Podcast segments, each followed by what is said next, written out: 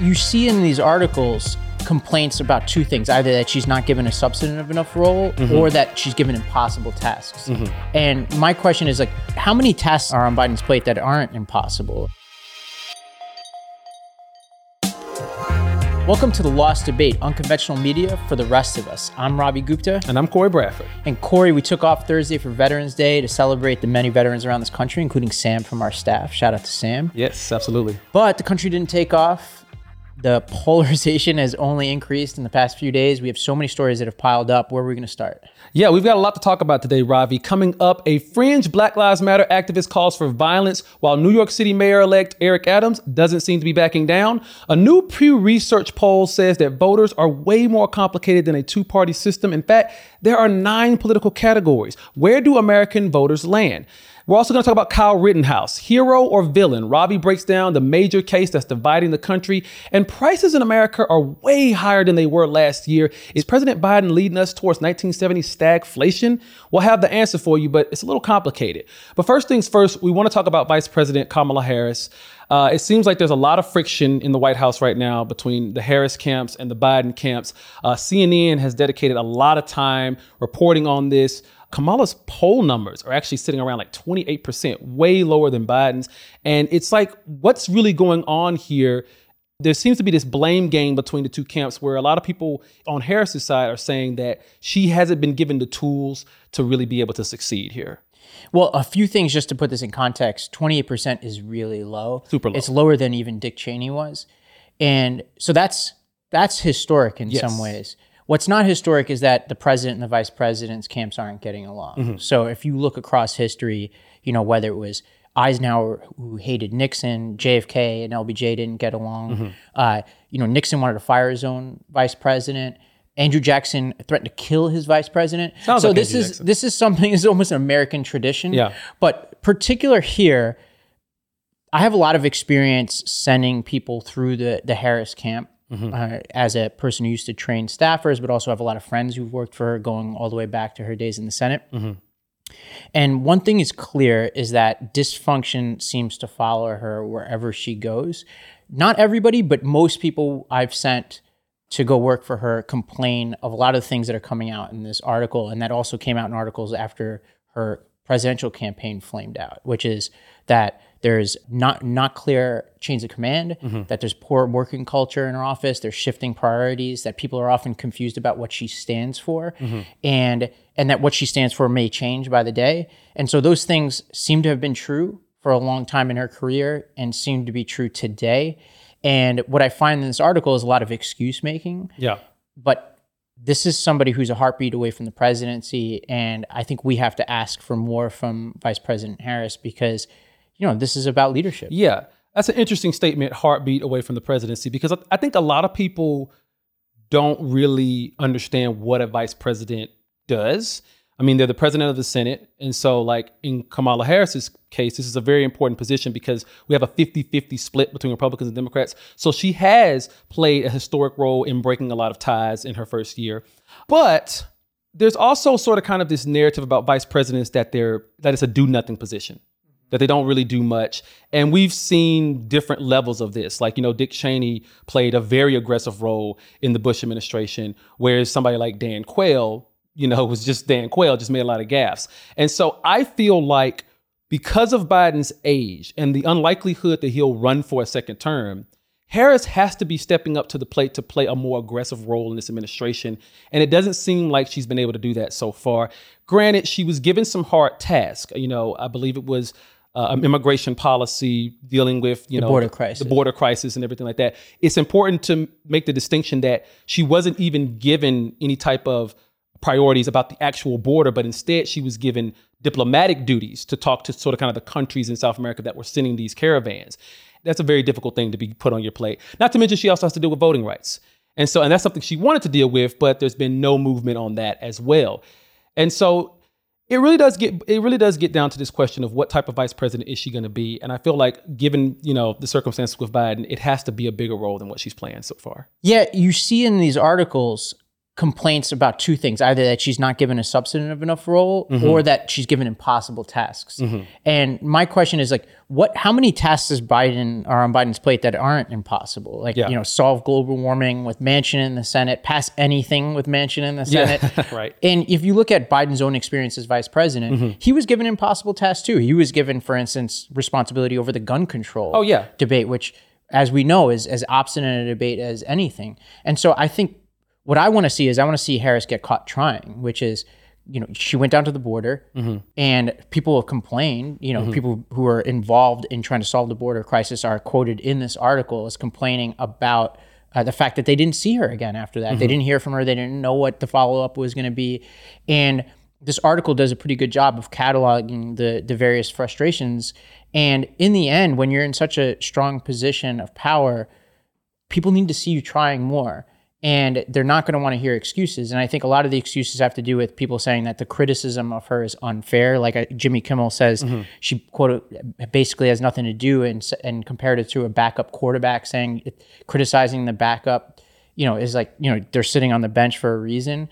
But my point is, there are things you need out of your backup quarterback. Yeah. Right. You need them to be ready to take the job if the Absolutely. quarterback gets hurt. You also need the quarterback to do really well in practice. Mm-hmm. You need some track record from that backup quarterback to say that this is somebody who can do the job of quarterback. Mm-hmm. And my question is those who support Harris, and I, I was a supporter of the Biden Harris ticket, Mm-hmm. but it was really hard to criticize either of them, including Harris. Mm-hmm. And my question to people has been over the years what is her track record? What does she stand for? I think she was sold if you go back to her DNC speech. My mother instilled in my sister Maya and me the values that would chart the course of our lives. She raised us to be proud, strong black women, and she raised us to know and be proud of our Indian heritage. Mm-hmm. and the way she talked about herself, but also the way Biden talked about her, she was sold based on her identity and not much more. If you think about what's the critical policy beliefs that she has, what's the story that she's telling about herself in this country? She was a law and order attorney general who then basically walked away from a lot of those policies when they became unpopular. And you can contrast to Obama, who was who ran a lot on his identity, but he had a singular issue that motivated a lot of people like me to support him in the primaries, which was the Iraq War. You can't point to that um, and say that Harris has this big issue, this big substantive set of beliefs. Yeah, absolutely. And also, too, it's important to point out that as a vice president, she has a lot less experience in the Senate and with Congress. She was only in the Senate for like four years. And traditionally, most vice presidents have a lot of experience in Congress because that's what they're going to have to deal with the most. You know, Joe Biden had been in Congress for decades when he was chosen to be the vice president for Obama, for example. And you know, most presidents are usually governors or something from an executive uh, standpoint. So it is it is an interesting thing. And then, like you said, when it comes to beliefs and what she stands for, I you know, no one can really tell me what that is. I, I remember one of the biggest points of hypocrisy with her was the fact that, like you said, she was a law and order DA in San Francisco. There was an uptick of prosecutions of low level marijuana crimes while she was the DA there, and yet she goes on the Breakfast Club when she's running for president and says, Have you ever smoked? I have. Okay. Like And I college, or- and I inhale. I did in- I You did inhale. It was a long time ago. Oh yeah, I used to smoke weed. Oh yeah, I used to do that. She even invoked her Jamaican heritage. She said, "Oh yeah, half my family's Jamaican, so of course we smoked weed." And it's just like, what? Like that was one of those moments where just the disingenuous nature came out, and it's like we don't really know what you stand for, so how can we really support her? And that's where her presidential campaign fell apart because there was no real identity. And I mean, if she's thinking 2024, she's got to really figure out who she is and try to sell that to the public. Yeah, and I'm sick of be, like any criticism of her. And I'm sure there are sexist and racist criticisms. Oh, absolutely. hundred percent, Absolutely. But that doesn't mean every criticism of her is that I'm half Indian, like she is. Yes. You would think I would want to see somebody like her succeed. I wrote speeches for Susan Rice, who is number two in the selection process, Mm-hmm. another black woman who I've supported ever since I've met her, and would have been enthused to see as the vice president. Mm-hmm. Just because we have issues with Kamala Harris doesn't mean that they're inherently fall into this you know, like that, that means that it's because of her identity. Mm-hmm. What I want to see is more than identity mm-hmm. out of this candidacy. And I think in the end, my position here is if Biden remains this unpopular, if she remains this unpopular, Biden's not getting any younger, mm-hmm. Harris is untested. I'm leaning towards at this point an open primary. I think at this point, I would be excited to see a new selection process heading mm-hmm. into the next election. I know people are going to hate that, mm-hmm. but that that could be what both what's best for the Democratic Party and for the country as a whole. Yeah, we can't just give it to her just because she's the vice president. There has to be a vetting process. And I'll end this by saying this there's two types of politicians in America. There are the types of politicians who have true convictions, true values. They run on those values. And for the most part, when they get elected, they fight on those values. And that makes up a very small amount of politicians. And then you have the crowd that just wants to climb that political ladder. And right now, I'm just not sure what Harris is and whether or not she's the latter of those two groups. But moving on a little bit here into some New York City news that actually has wider implications. Um, our mayor elect is having a little bit of a showdown with uh, an individual who claims to be associated with Black Lives Matter, um, guy who calls himself Hawk Newsome. And uh, there's been a little bit of a, a, a rift here over this use of uh, anti crime units here in New York City. Uh, let's talk a little bit about that. Yeah. So as context, there's there's historically in New York been this thing called the Plain Clothes Street Unit of the NYPD, and we actually interviewed the incoming district attorney for Manhattan, Alvin Bragg, last week, and he talks about this issue because Alvin Bragg is against bringing back this unit. Mayor elect Adams is for it, and there's just a whole history of complaints about this unit. Uh, exceeding its authority and having uh, a culture of racism and and there's a lot of valid criticisms of the unit but i think a lot of people who bore the brunt of the increases in crime in new york want it to be replaced with something that is going to at least solve some of the problems it was solving like getting guns off the street and adams has been explicit about the fact that he wants to bring back some form of this unit and some activists including hawk newsome have said if you bring back this unit we're going to call for violence. Wow. And uh, let's play a clip. This is Hawk Newsome talking about this issue. If they think that they're going to go back to the old ways of policing, then we're going to take to the streets again. There will be riots, there will be fire, and there will be bloodshed. All right, so this Some is tough talk. yeah, this is an activist uh, who has been prominent. I think how prominent he is today is is really up for debate. Who's calling for violence if he doesn't get his way? Meanwhile, the democratically elected mm-hmm. mayor-elect, who also won on with sizable support from the black and brown communities in the city, mm-hmm. you have him pitted against an activist. Cory, where do you come out on this issue? I mean, activist is a really loose term for a guy like this because of the fact that in doing my research, the main national leadership of Black Lives Matter has kind of disowned this guy. They've said, you know, he goes too far. And if you're going too far for BLM, which is somewhat of a radical organization, then there's something really problematic about your stance. And then calling for violence is never a smart thing to do you know, when your whole goal is you want peace, right? Right. Like he wants peace for New York City, he wants peace for black and brown communities. Well, violence as a means to achieve peace is it sounds like it would be the way to go, but it's never the way to go. Yeah, well, I, I wish most more people believed that. I mm-hmm. think the challenge that I think Eric Adams has and I have is that you just don't see enough people condemning these uh, these types of comments on the left in mm-hmm. particular. And you know, Adams, for instance, called on other leaders to condemn Hawk Newsome mm. and doesn't seem to get a lot of takers. The New York Post has called prominent politicians like Tish James and, and the governor mm-hmm. to ask them to condemn these comments. And at least as of this recording, they haven't condemned those comments. Mm-hmm. And this reminds me of June of 2020 mm-hmm. when there were peaceful protests going around going on around the country that had really important substantive things to say. And then you had riots happening at the same time and so many people on the progressive side of, of politics refused to condemn the violence that was happening. And even though that a lot of the people who are bearing the the brunt of the violence are immigrants who own small businesses mm-hmm. and people who have to live in neighborhoods that are unsafe. But some people went even further. Like Rolling Stone ran an article that says, you know, nine historical triumphs to make you rethink property destruction. GQ had an article that said why violent protests work. So uh-huh. you had like a lot of the media was not just looking the other way, but excusing the violence. And then you had Don Lemon, you know, Don Lemon, who recently is condemning the wokeness epidemic in our politics. Back then, he had, this is what he had to say, say. He said, Our country started because of the Boston Tea Party riots.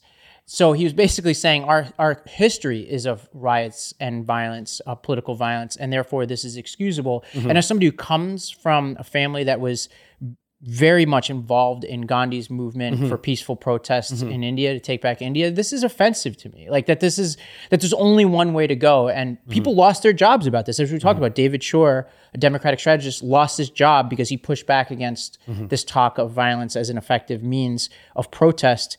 And so this is why this disturbs me is that you know now two years later, almost, we're still not condemning violence. Yeah, the Don Lemon quote is just a huge oversimplification of the American Revolution.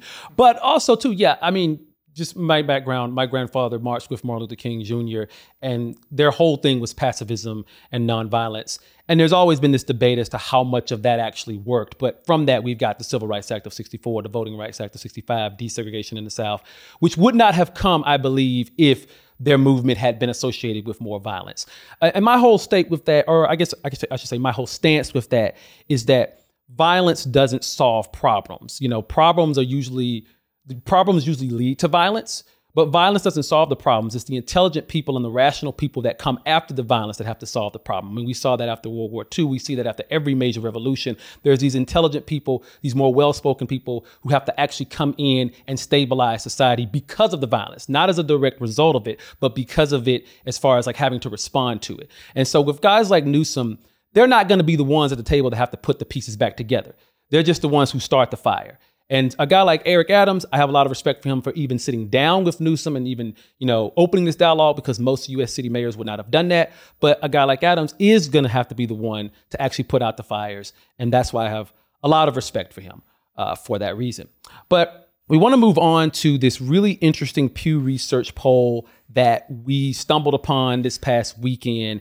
And it was just a really interesting thing because basically, we've had a little bit of a problem here on the Lost Debate really trying to because you know we're political eclectics and we're not right or left but we're not necessarily centrist either. And so we've had a hard time trying to find the right terminology to really talk about who we're talking about when we talk about the far right or the far left. And this pew research poll really breaks down these different categories on the right and the left uh, in a very interesting way that makes it a lot easier to really define and pinpoint who we're talking about Yeah, they so they have these different groups, and mm-hmm. I'll, I'll read them out just because it might be interesting to the audience.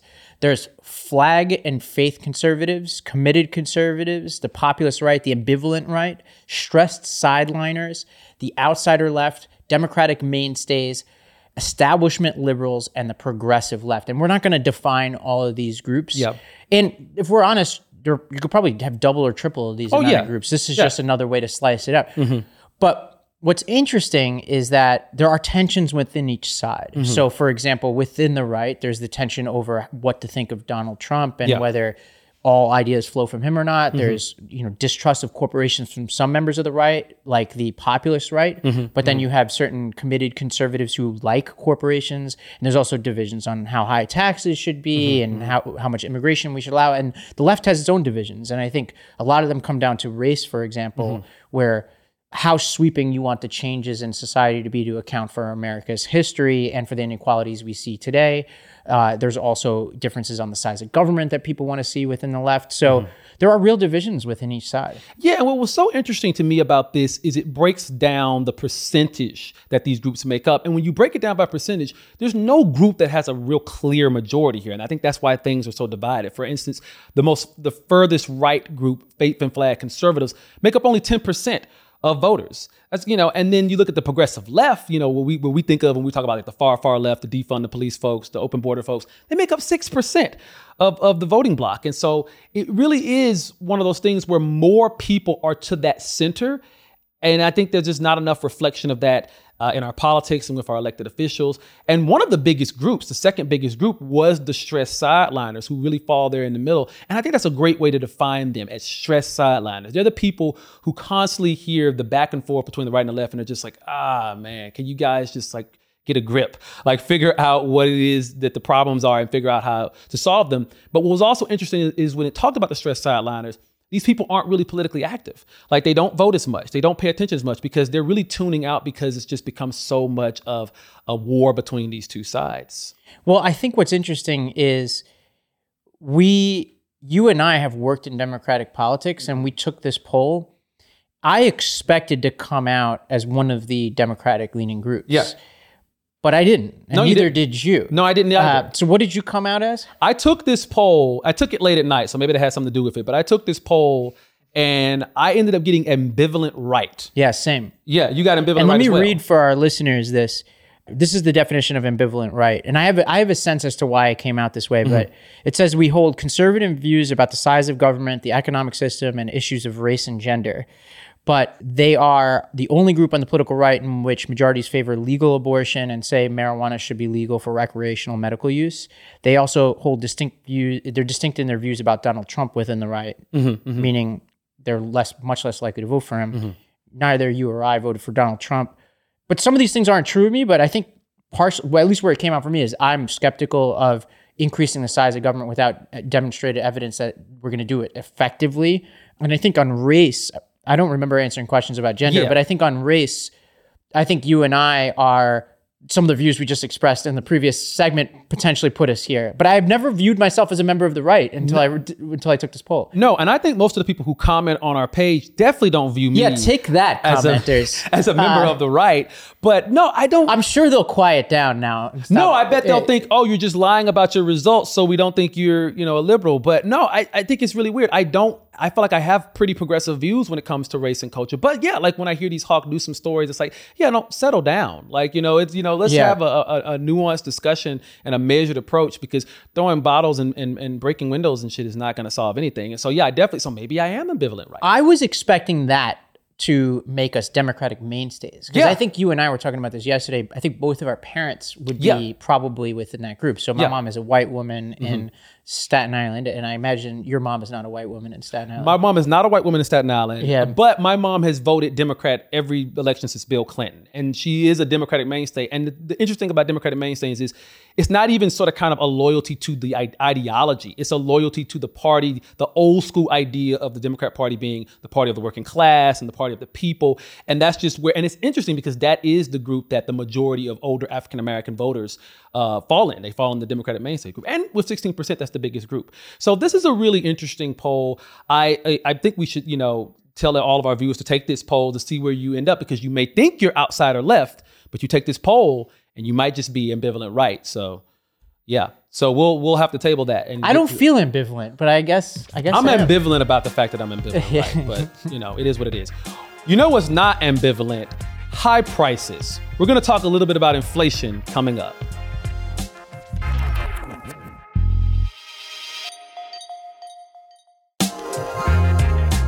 Why is shit so expensive these days?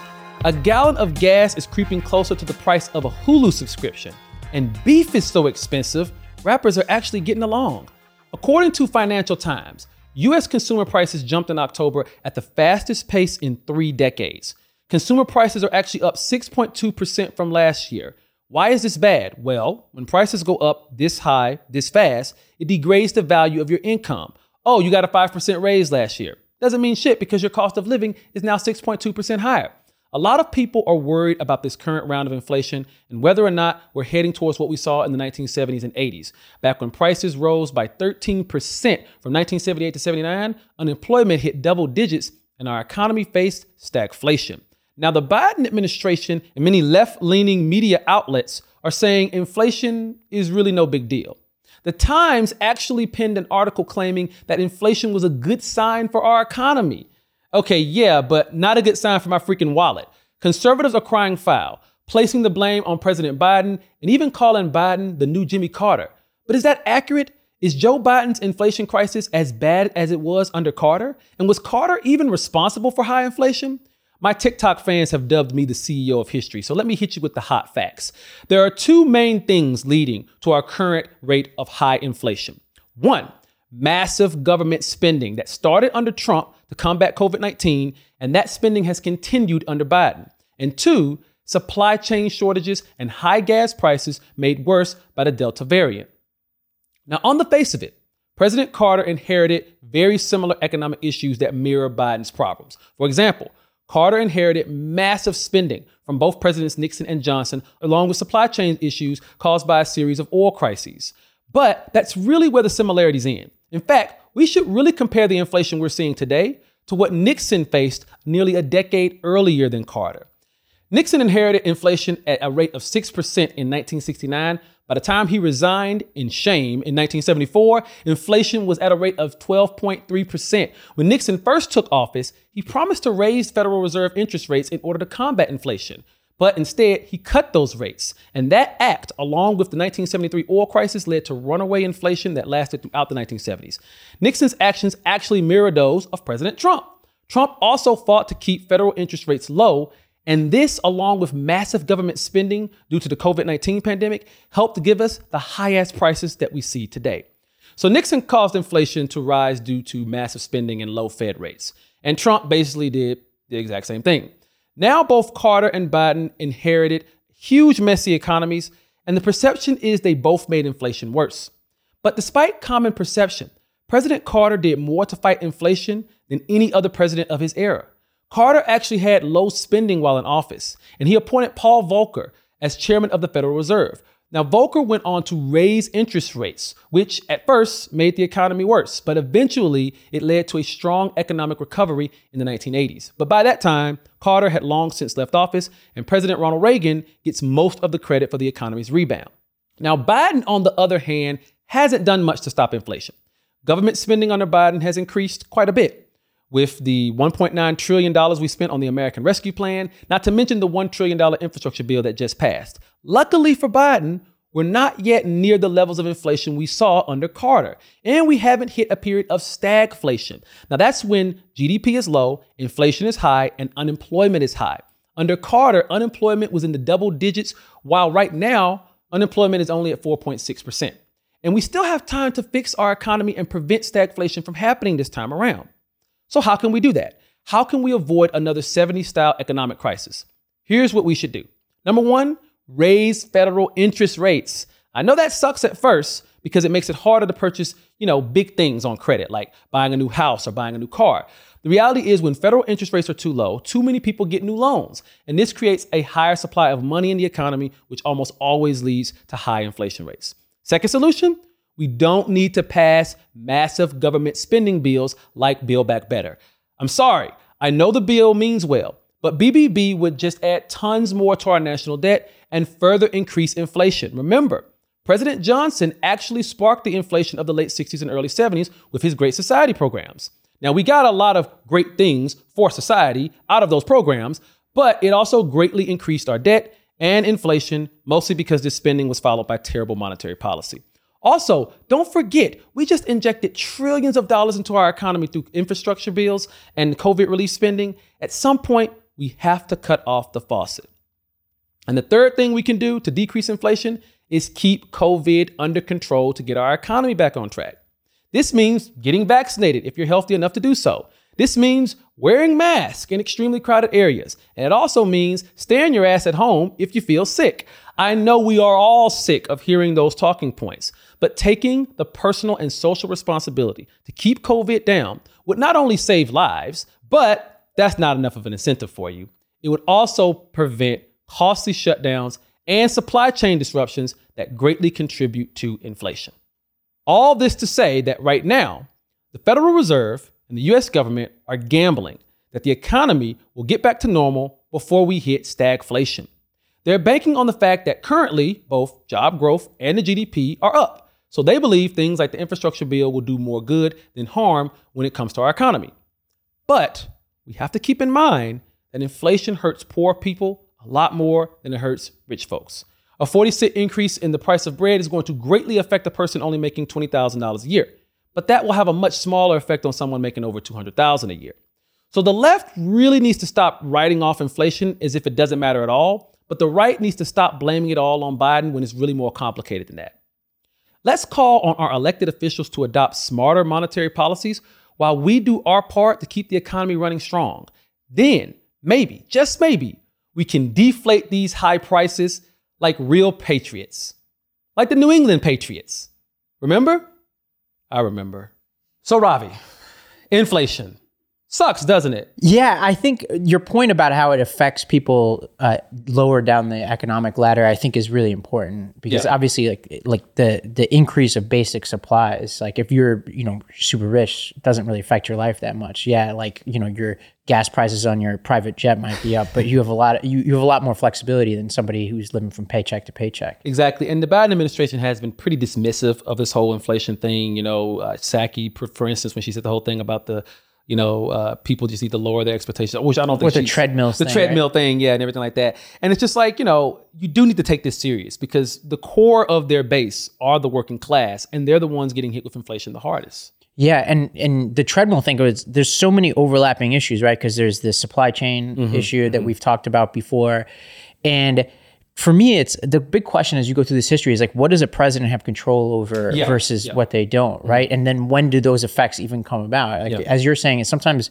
something a president does doesn't actually affect inflation or the economy until years later. so Mm-hmm. absolutely. there's this weird Washington parlor game of who gets credit for Yeah. what when often it's way more complicated than literally who's president when these things are happening. Yeah, I think it just has to. It just boils down to presidents need to just do the right thing at the right time and not worry so much about their place in history, but what's going to actually help the country in the long term.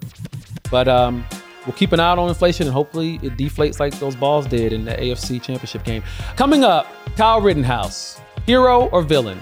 Ravi has the full scoop.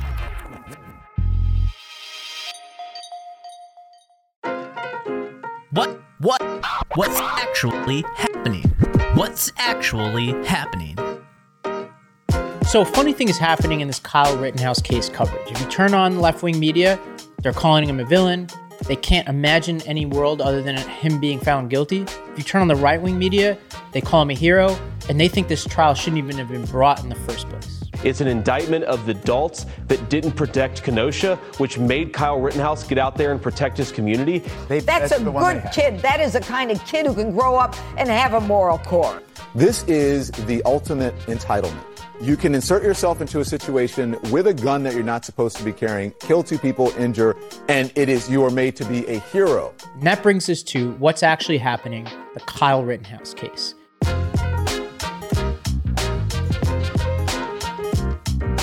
Now, as context, we talked about this two weeks ago at Lost Debate, and a couple of things happened in that segment. This was before the trial started.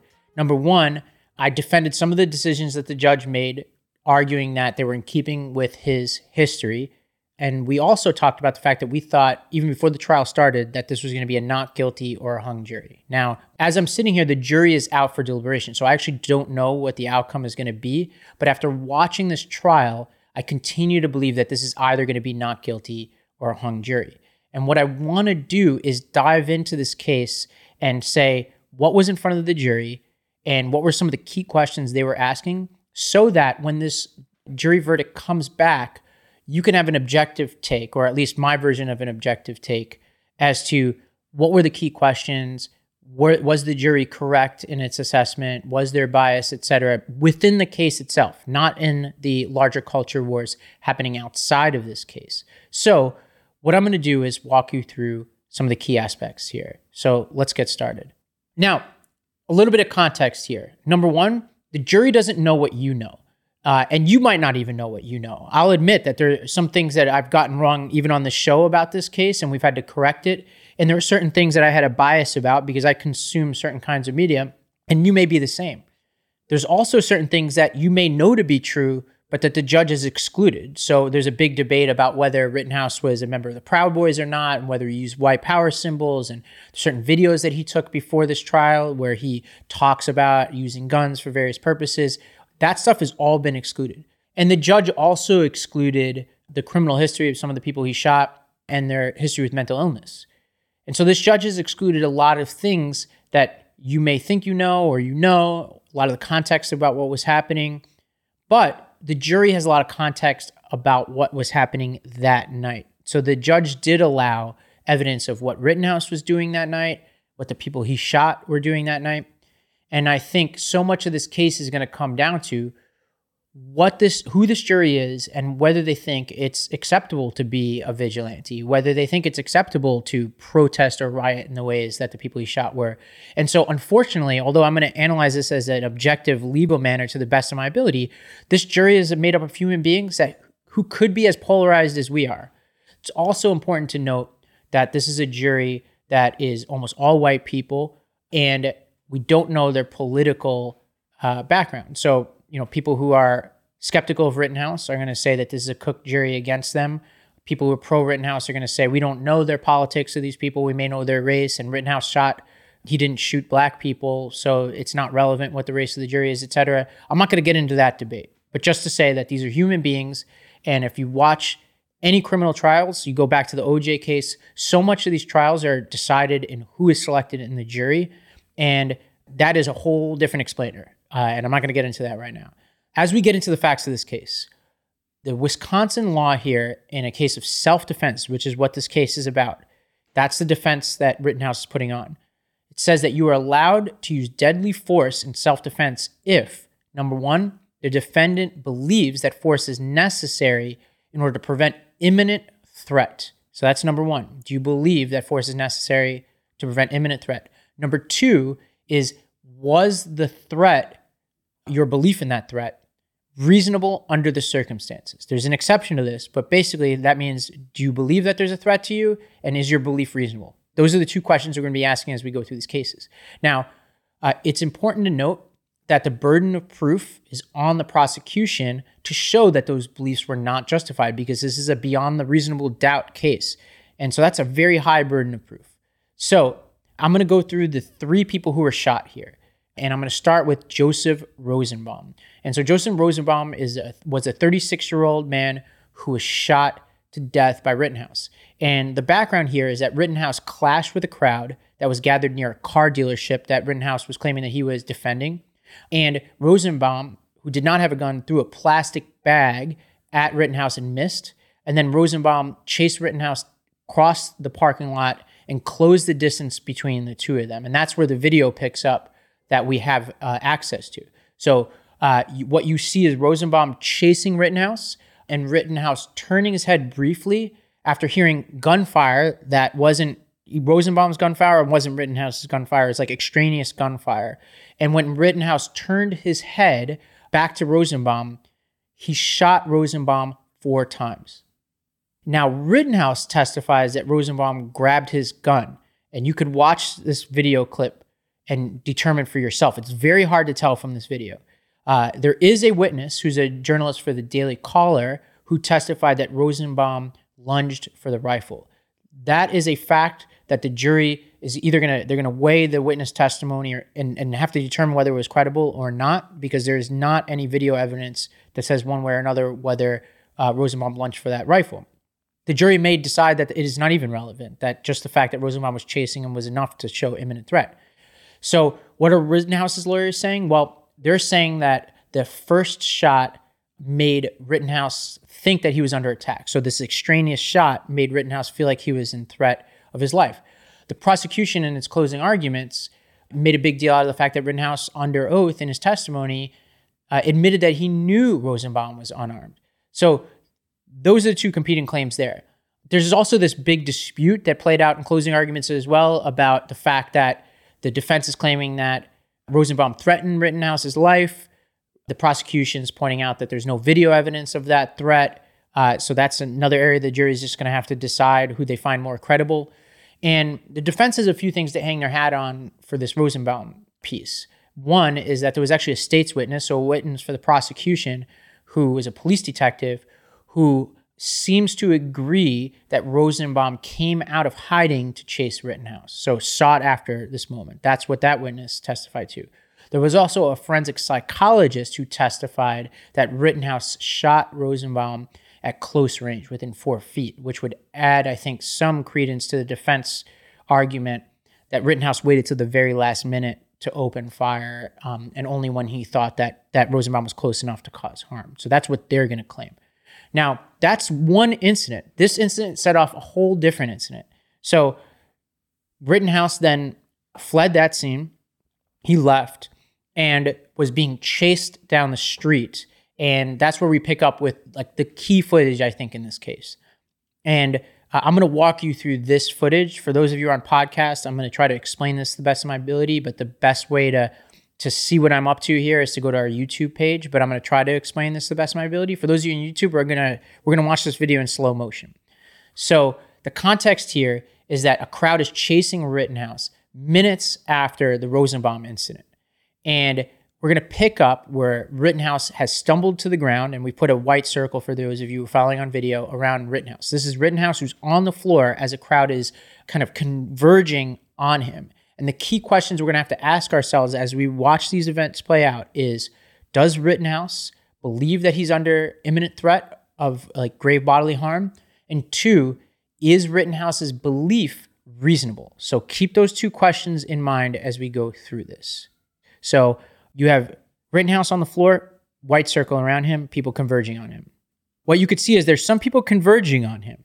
And there's one man in particular in the middle of the shot who's getting closer and closer and closer. He basically is hovering over, jumping over Rittenhouse. And Rittenhouse is on his back with his gun. And what you can't tell from the video is that Rittenhouse shoots. He misses this man. And then the man makes it beyond him uh, and escapes. Now, Rittenhouse in this video is looking at the man who he missed, who's running away, while another man is approaching Rittenhouse. And this man, we have a red arrow over his head. This is Anthony Huber. And he is the second person that Rittenhouse shoots and kills. And this is really important because Huber does not have a gun.